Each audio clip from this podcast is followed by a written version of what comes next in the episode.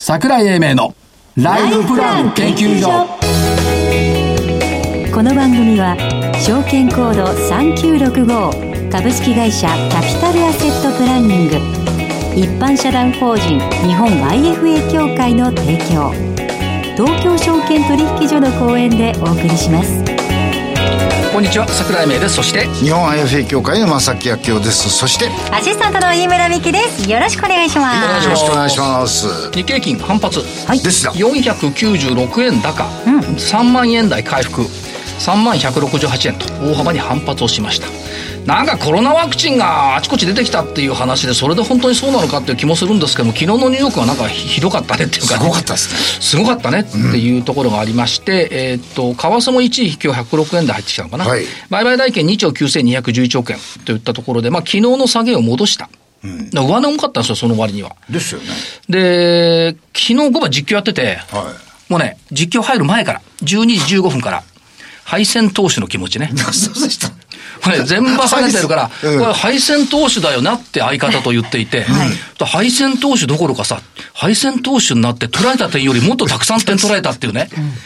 きつかった昨日は。久しぶりにあるじゃないですか安値引け要するに引ないとけこ引け安ですよねさすがにね、あの、2週間の赤石にお願いすることもなくって、うんありがとうって言って終わったんだよ。あそうなのだからお願いもできてなかった。で、まあああ今日戻してきたんで、そうですね良かったなというところではありますよね。あと最近気がついているのが、言葉の定義っていうのはやっぱりはっきりしましょうよ言葉の定義ね、っていうのがあって。それ言葉の定義というか業界定義ですかそれともあ、業書く界の人。ですか業界のね、例えばね、景気敏感セクターって最近みんな使いすぎるんだよね。はいっていうか使ってんだけど、よく見ます。何のことかわかるえ、なんかあの、半導体とか鉄とか素材とかみたいなことですよね。そう。だからトラディショナルだと化学とか鉄鋼とかガラス銅石とか非鉄、繊維、石油、石炭、ゴム、工業、紙パルプ。景気が良くなると上がる株。だだってそれ昔の主力 産業から逆に言うと自助努力がなくても上がる株とも言い換えられなくもない。おー。はいあと、まあ、卸売りとね、陸運とか海運とか空運とか入ってくる。じゃあ、そう、じゃあ、小売りはどうなのよって。うんうんうん。小売りだって景気悪かったら小売りダメだろうし。そうですよね確かに、でもそういう書かれ方ニュースで見ないで、です小売りっね。て見ないんだよね。どうなのあとね、またま、みんな使うのがね、バリューとグロース。はいはいはい多分ね、世の中の人の大半は、グロース株って、成長株じゃないと思ってるのえどうして さっきね、身近な人に聞いてみたら、桜井さん、グロース株って、大型、なんで笑ってんだよ。大型株ですよね。で、でちょっとその人、すごい身近にいるの、今目目の前にいると思こうけれど。何これ自己申告した方がいいですかうん私のことですけど。でもね、昔ね、あ の、知り合いがね、ちょっと偉い人だったのよ。はいアメリカの大統領にね、えっと、金融政策を進言したこともあるとかいう人なんだけど、誰でも進言はできるんだよ。うんそれいいんだけどさ。それ真剣ですか そので、対談かなんかやってたらさ、こう飛んできた質問が、グロース株についてどうお考えですかって。はい。 彼なんて言ったかっていうと、大型株はですね、で違うだろうそれは勘違いしてる人でしょ。そう。うん。だからそれでも大統領に進言できるんだよ。真剣ですかね、それ。あと、バリュー株っつうのもさ、はい。なんかみんなさ、バリュー株に資金が流れたとか言うじゃない。言いますね。これダメオ君の集まりだよ。私、バリュー株ってなんか成長が期待できるから頑張って今は投資しようみたいな気持ちだったんですけいやど、、低 PBR、低 PER、夢ないですね。いわゆる割安株っていうやつ はでしょ、い、はい。で、日本では古来から割安に割安なしっちゅうんだよね。ありますね、そういう格言が。割安には理由があるよとだからいうこ逆とにでね、すね。割高に割高ありなんだよね。どどうなのこう、キラキラ輝いてるものに行くのか、はい。全然こう輝いてないものに行くのか、みんな輝いてないものの方がいいような気がするんだけそどう。、でもだって、私が見つけた、みたいな気持ちになりたかったでもすさ、割安株がね、はい2倍になるよりもはね、いす、で、に2倍になった株がさらに2倍になる確率の方が多分高いと思うんだよね。ああ、そうですね。まさきさんに言われたくないよね。いつも、これは割安ですっていつも言ってんじゃん、コメン いや、トで。まあ、あの、そういうふうなものも一つの投資の、えー手法として考えてもいいんじゃないかと。ほら見なさいよ。1万3000円まで1万円まであったからってさ、割安だって言ったさ。あ、もうそこ行きます先週ね。の振 J りタ返りワーなんてはい1万どうぞどうぞ60円から9200円。やっぱ割安じゃ割安じゃないこんだよれね。割安とは言ってません、私。あ、そう、なんて言ったんだっけ。これ株価はは、調整から1ヶ月だ。そうです似たようなこと言ってるじゃないいや、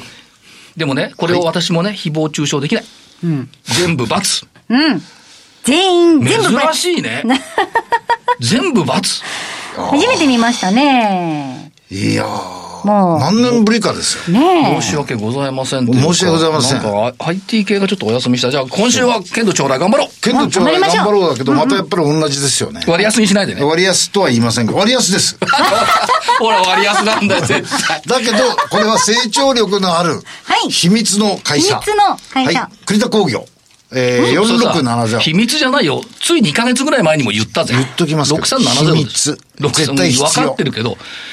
さ本あ当、水と環境ですよ。発展力のあの話したじゃん。ESG で頑張ってるよって。いやいや、そうですよ。でもこれは水とお環境っていうのはこの時代のとこの必須ですからねほ。ええでもなおかつグローバル展開してるとはいいうふうなことで、また同じことで怒られますけども、1月の14日に4670円の高値つけて、ほら2割安なんだよ。月4日の日ま、8日までずっと下げっぱなし。はいところがですね、2月8日からですね、はいずーっと株価は上がってるんですけど、日足で見ると陰線なんですよ。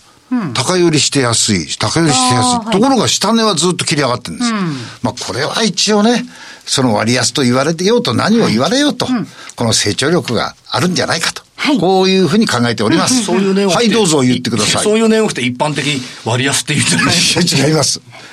今日ね、感動したのよ。何をでしょう正木さんが予習してんだよ。いや、またこ れだよ。まだってさん意地悪ばっかり言14-3なんだよってまたね、私のね、いじめるのにね、生きがいを感じてるから、この人。どうぞだ。ってすごいいい顔で言ってましたもん。あの週そう一、これが楽しみだって。私はね、だから早くあの、緊急、時間がないから緊急宣言終わってほしいのよ。さっき何つったか知ってる緊急宣言解除されたら、5代目のお台場でうなぎを持ってやるっつうの。そういう話は公共の電波に載せるべきものではありません。言っちゃったもん。言っちゃったもん。で、3つ。はい、どうぞ。 DIT3916。三九一六。えっ、とね、営業利益の進捗率が今60%近くあるね、第三四半期で。はい、はい。あ、第二四半期ごめんなさい、6月決算だから第。で、えっ、と、売上で47%かな。ほぼ来ているっていうことと、中継が6月決算後には多分新しいの出てくると思うんで、ソフトウェアの開発と、えーセキュリティというところで DIT。本当はね、先週 DIT も入れてたんだけど言わなかったんだ。で、これだけ上がってんの、先週から。ね、250円ぐらい。前に座ってる人が悪かったね。それから、えーっと、インテージ4326。市場調査ってこれから出てくるのかなっていう感じがしているんで、リバウンド期待、割安。これ面白い市場調査やってますね。うん、すごい。だって、あれよ、日本で一番市場調査やってる会社だから。ですねはいうんえー最後はニューアート7638。お、ニューアート。あのね、皆さんね、ニューアートご存知ないでしょ前言った時に800円台だったのよ。き最近1200円台だあよ。ら、やっぱりね、美術品とかね。だから結婚指輪ねあとね、マーケット見てるとね、あの、婚活サイトとか、はい結婚式場とか上がってんだよね。ああ、はいはいはいはい。で、やっぱりここのエンゲージリングは離婚が少ないってね、会長も言ってたから。ええそういうことはわかんないよね。人材って買っといて。ここはね、うちはやっぱりね、みんな真面目なお客さんが来ますから、離婚が少ない。だって僕が言ってるじゃん、会長が言ってたんだもん。 わからない。エンゲージリングと離婚は問題わかりませんで、。まさきさんはほら、古いからエンゲージリングしてないじゃん。ないんです。ね。買えないんです。愛されてない。あれということで、次のコーナーに参りましょう。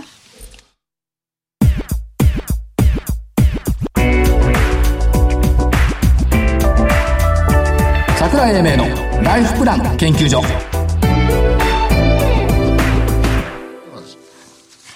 それでは本日のゲストをご紹介します。合同会社フィンウェル研究所代表野尻聡さんです。野尻さんよろしくお願いします。よろしくお願いします。よろしくお願いします。お願いします野尻さお願ん。いします桜井さんを笑わせるように頑張っていきましょ う。難しい。野井さん、今日大変ですよ。正木さんがね、A43 枚予習してますから。はい、どうぞ。どっちです非常に苦しいですね今、あの、野尻さん、あの、ぜひ、あの、お資産形成についてのアドバイザー、いろんな角度からお話聞きたいと思うんですが、まず、この、私自身がもう過ぎてしまうかもしれないんですが、シルバー世代、こういうところとか、あるいは若手の方たちの資産形成に対する基本的な考え方みたいなもの。まあ今、あの、比較的、ゴールベースプランニングって言うんですか、ねゴールベースアプローチとか、こういうふうなことも、まあ、野尻さんも結構早めにこの辺言ってられましたそようでねす。ね。もう10年以上前になりますね。ですよね。うん。まあそういうふうなことを、全般的なことについてはい、ご意見を聞きたいというふうに思いますが。はい。はい。あの、まあ、ゴールベースアプローチっていう言葉自体はもう、あの、アメリカではね、ずいぶん前から使われていることなんですけど、あの、まあ、それが何だっていう理解も大事なんですけど、我々普段、あの、使っている言葉の、まあ、さっきの、あの、桜井さんの話じゃないですけど、定義をちゃんとしとかないと、いまずいなって思うこと多いんですよね。よかったですね、桜井さん。いやそこまで読んだの はい続けてくださいはい、あの例えば投資っていう言葉とか資産形成とか資産運用とか、こういう言葉がいっぱい世の中にあるんですがみんななんとなく同じように思ってるんであすあけど確かにそうですね実はあの資産形成という言葉と、まあ、私の好きな資産活用っていう言葉は、はいこれはあの目的なんですよね、はいい。いわゆるゴールベースでいくところのゴールなんですね。で資産運用とか投資とか、まあ、貯蓄も本当はそうなんですけどこれは手段なんですよ。はい、はい、はい。で目的と手段をなんとなく今ごっちゃにして皆さん多くの人が使っちゃっているんですけどあの目的っていうのは何で測るかっていうとあの達成度で測るんですよねなるほど。達成したかどうか、はい。だけど投資は達成度ってないですよね、まあ、測るとすればボラティリティとかパフォーマンスっていう言葉になるんですよねそうすると、まあ、要はあの目的とか目標っていうのはえー達成度がどうかっていう議論をする、えーで手段の方は、まあ、どちらかというとリスクの大きさとかこういう議論をするっていうことなんですよね、そうすると、例えば毎月1万円で貯蓄をしていく、銀行にお金を預けていくっていうので、1年間12万円、うん。 10年間でえー120万円。はい。この計画で10年間で200万作りましょうっていう話は、これ達成度はゼロですよね。まあ言い換えると、リスクは100%だって思ったらいいわけです。ところが、同じように、投資を月1万円ずつやって、10年間120万の元本だけど、ちゃんと運用してたら、もしかすれば200万に届いてるかもしれない。はい、はい、はい。少なくともこれは、あの、達成度の議論でいけば100%ありえないとは言わないで済む。これって、実は大事なことの、なんか違いのはずなんですね。目標とか、その手段っていうものとの違いをきちんと理解するっていうのは、すごく大きな、あの、なんていうか自分たちの計画を立てるときに大事なポイントになってくる。だからこそ、あの、さっきの話、本当に、あの、定義っていうのは、きちんとしておくべきだっていうふうに思っているんですね。もう野尻さんの話ね実は先週聞いてたからね多分そういう話になるだろう ないいですね。そういうことですももももう一つね、もう一つ考えなきゃいけないのは、あの、目標とか目的のところで、今度は実は2種類あるんですよ。うん。あの、一つは、あの、引き出す、使うっていうタイミングが、あの、全額引き出すパターンのとこですね。例えば、教育資金とか、はい住宅の頭金とか、こういうのは、あの、ゴールを設定したらそこで全額引き出すよねって発想ですよね。ところが、シルバー世代はって言われると、これは老後の生活にってやった途目端に的がね。目的が老後の生活にってなった途端に、今度一括で引き出すことはないわけですよね。ですね。だから引き出し方も実は非常に大事な今度は考え方につながってくるっていうことであの現役世代のゴールっていうのは途中途中のいくつかあるゴール一個一個のゴールには必ず引き出しが一括っていうのが多いんですけど、はいはい老後のことを考えるともうちょっと長いスパンで考えていく特に引き出していくっていうところにどれだけ、えーなんていうか考え方を及ばしていく、あのちゃんと考えの中に入れていくかっていうのが今度すごく大事になってくるんじゃないかまあと思います、若い世代の時は何歳ぐらいになったら家を買おうとかそうで何す歳ぐらいになったら車買おうとかこれはある意味時間がそうですね予測しながらやりますよねそうですねシルバー我々の世代になるとどこがエンドか分かんないわかんないですね時間がなかなか読めないってその代わり長いしかもずその代わりーっ長とい減らしていくっていう非常にあの普通のメンタルとは違うお金との向き合い方になるんですよね、なるほどなるこほこは大事なとこだと思ってますどはいね、はいはいまあそういう中で野尻さんはうんあのえー定額じゃなくてうん定率でもってまあ運用しながらえー引き出すん運用しながら使っていくという中でまあ定率ということをおっしゃられてますよねそうですねよく使わせてもらってますですよねあの私これをあの説明するときに投資の極意ってよよ呼ぶようにしてるんですね極意を話していただきたい。そうでこれって簡単で高くあ安く買って高く売れば儲かるんですよはいもうこれすごいシンプルなんですけど、これがなかなか難しいっていうのはもう私が言う話じゃないぐらい皆さんよくご存 知で。全員罰ですからね 今日はそうでしたいます で、これって実はあの、安く買うっていうのを時間と数量の概念を入れるんですね。はいはい。安くなったらたくさん買って、高くなったら少ししか買わないっていうふうに考えると、うんこれ積み立て投資なんですよ。はい、はい。で、売る方は高くなったらたくさん売って、安くなったら少ししか売らないっていうふうに考えると、売るときにより平均的には高く売れるんですね。なるほど。で、これを実現する方法何かっていうと、高くなったら売るっていう、高くなったらっていう時は、残高が増えたらたくさん売って、残高が減ったら少ししか売らないというふうにすると、できるわけですね。それが率というこそうとなんでですすか。。これが定率引き出しの率の考え方なんですね。なるほど。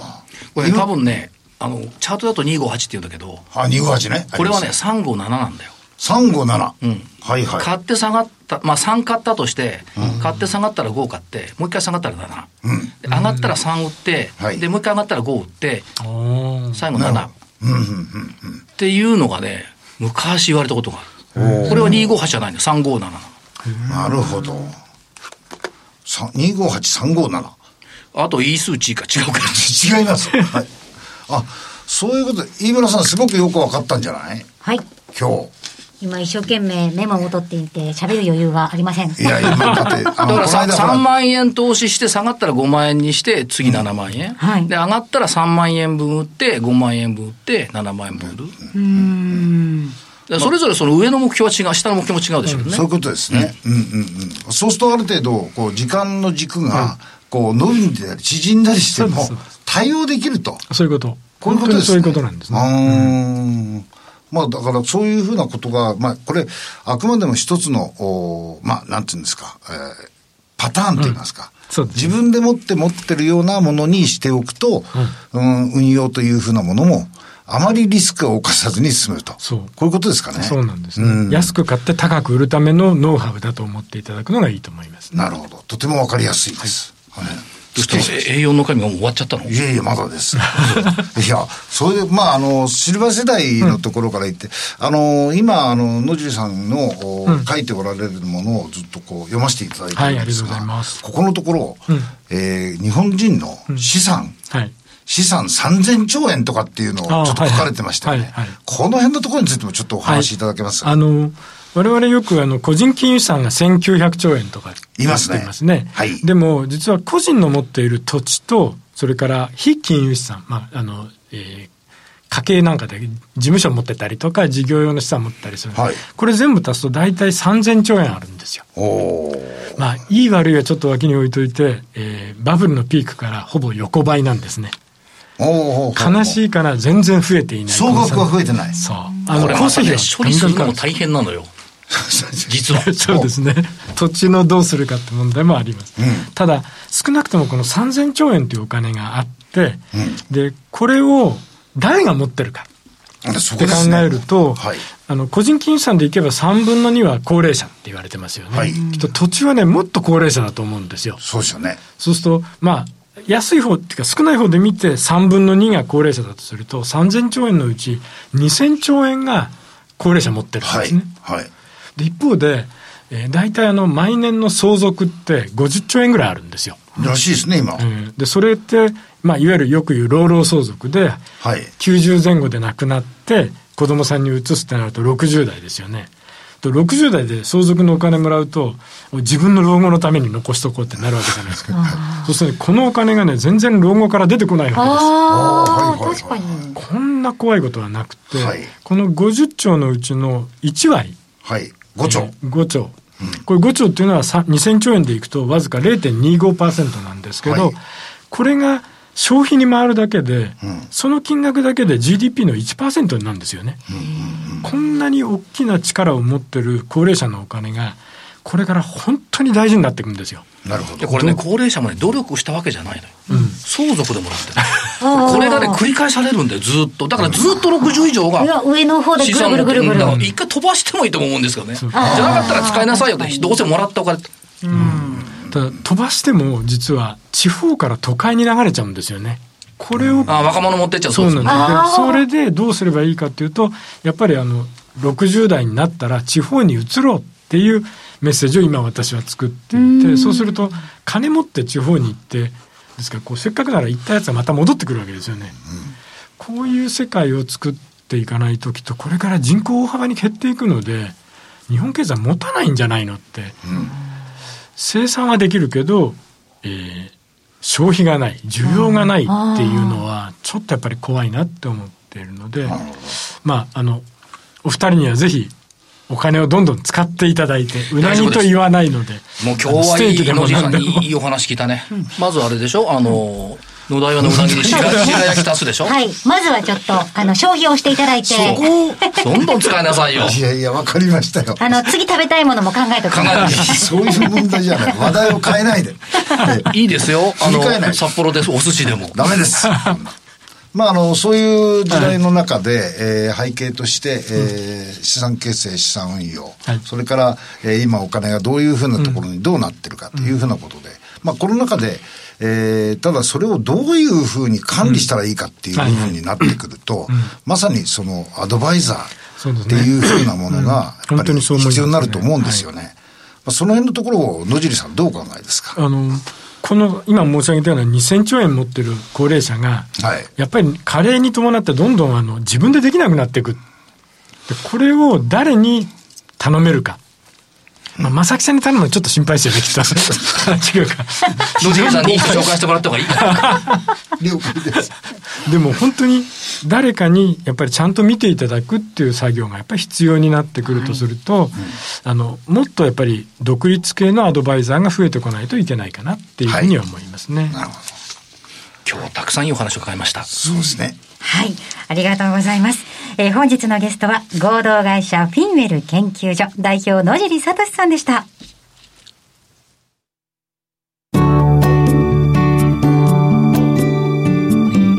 今週のライフスイート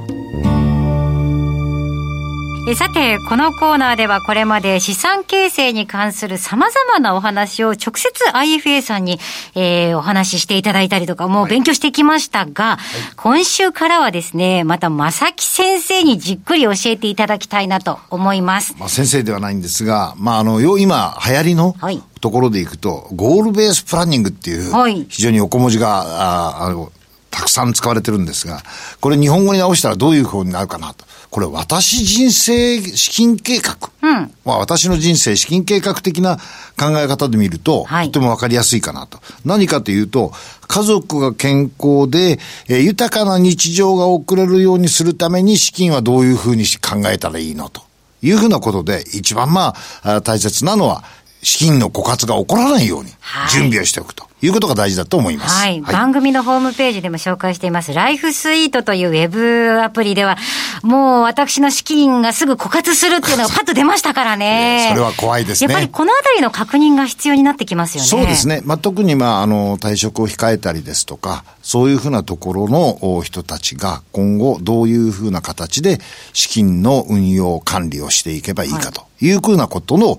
学んでいくところにしていただけるといいかなと思ってます。はい。ただ一口に資金とか資産とか言ってもいろいろ種類があるじゃないですか。そうなんですよ改めてその辺を分かりやすく教えていただけますかはい。まず、あの、第一に、押さえておくべきことが、いくつかに分けられると思うんですが、その他最も一番大事なことって、自分の今の手元のはいお資金、資産。まあ、これは見通しでもいいんですが、退職一時金ですとか、えーと、今、現預金ですとか、は有価証券、住宅等の不動産。はいもう一つはそこから差し引いておくべきことは、えー住宅ローンですとかあ、こういうローンの負債ですね。はいこれをまず一つ抑えること。から二つ目は、平均余命と言われる90歳ですとか、そのまでの間の時間を考えて、その間に公的年金がいくらもらえるか、収支を考えることが大事なんですよ。はあはあ、労働によっていくら収入があるかとか、はい運動の収入がどれぐらいかっていう、まず収入を考えたり、はいえーこの先これでお金がかかるなとかをそう出しておくってことですか支出ですよね。はいまあ、豊かな人生って中に多分、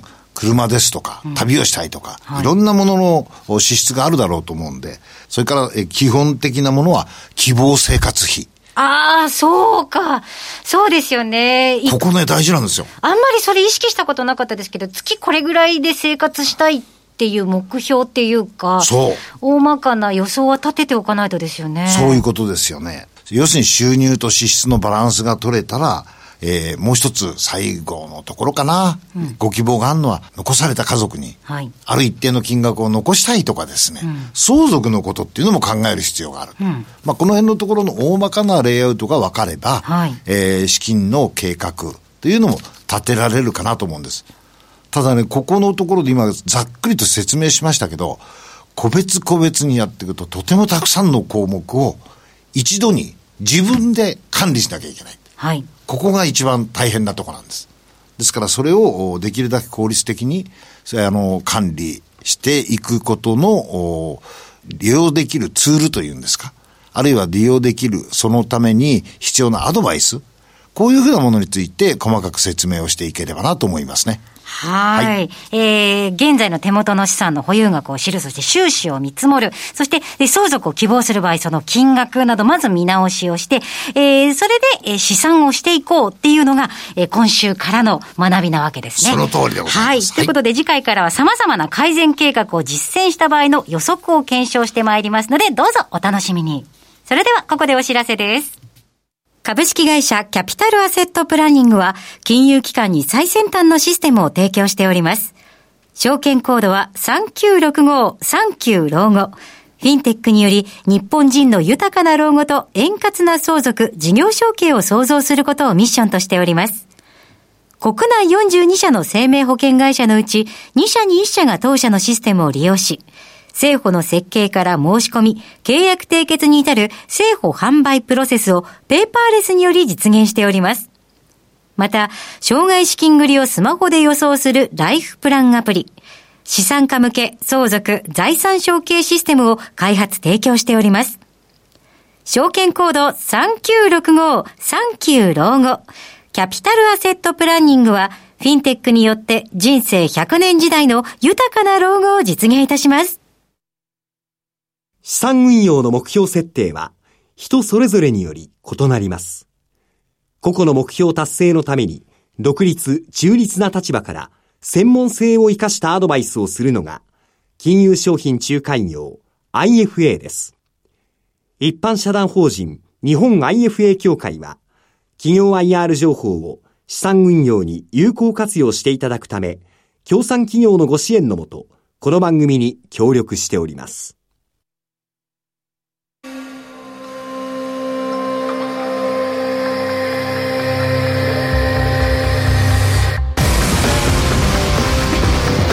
桜井英明のライフプラン研究所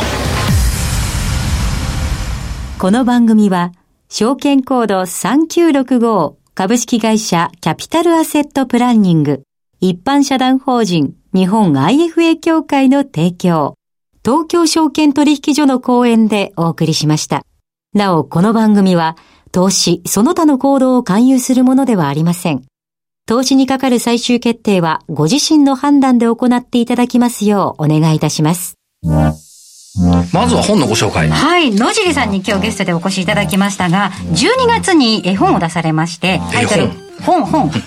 IFA とは何者かという本なんですが、こちらはですね、ちょっと難しいようで、金融機関にお勤めでお客様と真摯にえー向き合っておられるような方におすすめの本だということです。えーまた、野尻さんのお考えとかなど、わかりやすいものが、あれですね、あの、老後の資産形成を絶対に始めたいと思える本っていうタイトルなんですが、そちら私も読みまして大変わかりやすくておすすめなので、えーぜひご興味持たれました方、検索していただければと思います。そしてもう一つ、今日7時から3853アステリアのホームページ上で社長と、そうですね計算説明会やりますんで、えー無料ですんで5時間あればご覧いただきたい。えー西向きますんで、あさってラジオ日経のセミナーおで、っと西向く、えー桜井英明と、まさきあきおと。飯村美樹でした。また来週まで、ごきげんよう。ごきげんよ